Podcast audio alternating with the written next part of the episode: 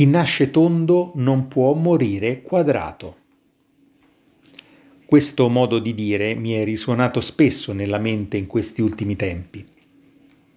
Sta a significare che si nasce con dei tratti del carattere ben definiti e che ci accompagneranno fino alla fine dei nostri giorni.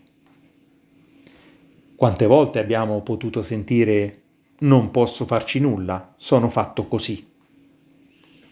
Eppure l'essere umano è progredito nei millenni proprio per la sua capacità di adattarsi, di cambiare radicalmente il suo modo di agire e di essere resiliente in tutte le condizioni e in tutti i più disparati scenari, climatici e sociali. C'è quindi una contraddizione di fondo?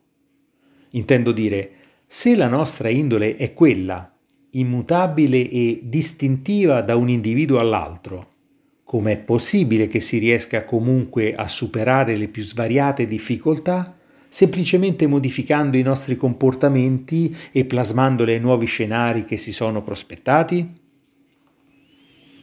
È evidente che sto parlando di due situazioni molto diverse fra loro.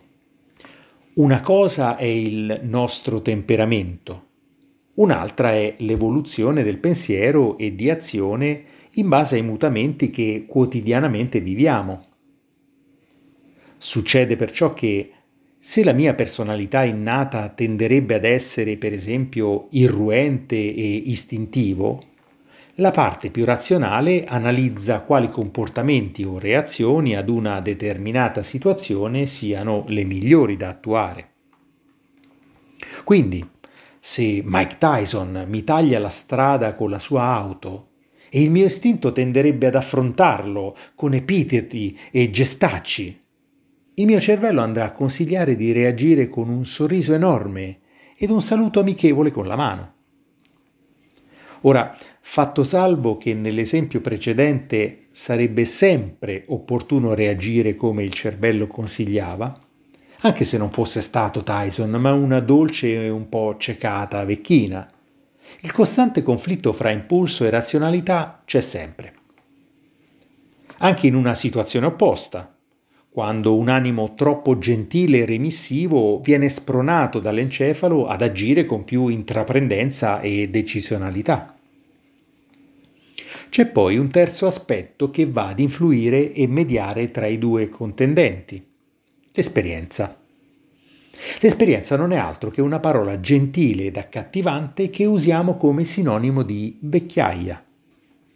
Il passare del tempo, la maggiore acquisizione di informazioni e lezioni dateci dal nostro quotidiano, il mutamento delle esigenze che va di pari passo al cambiamento delle stagioni della vita, modificano anche i nostri obiettivi e ciò che realmente è importante per noi.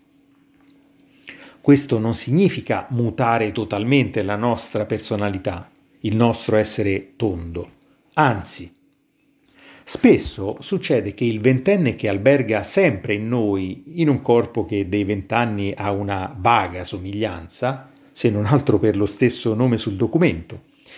Ecco, il ventenne ci spingerebbe a compiere azioni che nella migliore delle situazioni ci farebbe fare delle figuracce epocali. Quindi, per esperienza, potremmo dire che si nasce tondi e non si muore quadrati, ma forse la quadratura del cerchio a volte si può verificare. Per tutti, tranne che per i testardi. Sono Evaristo Tisci e questo è il mio podcast che si chiama Perché? Ma forse lo cambio.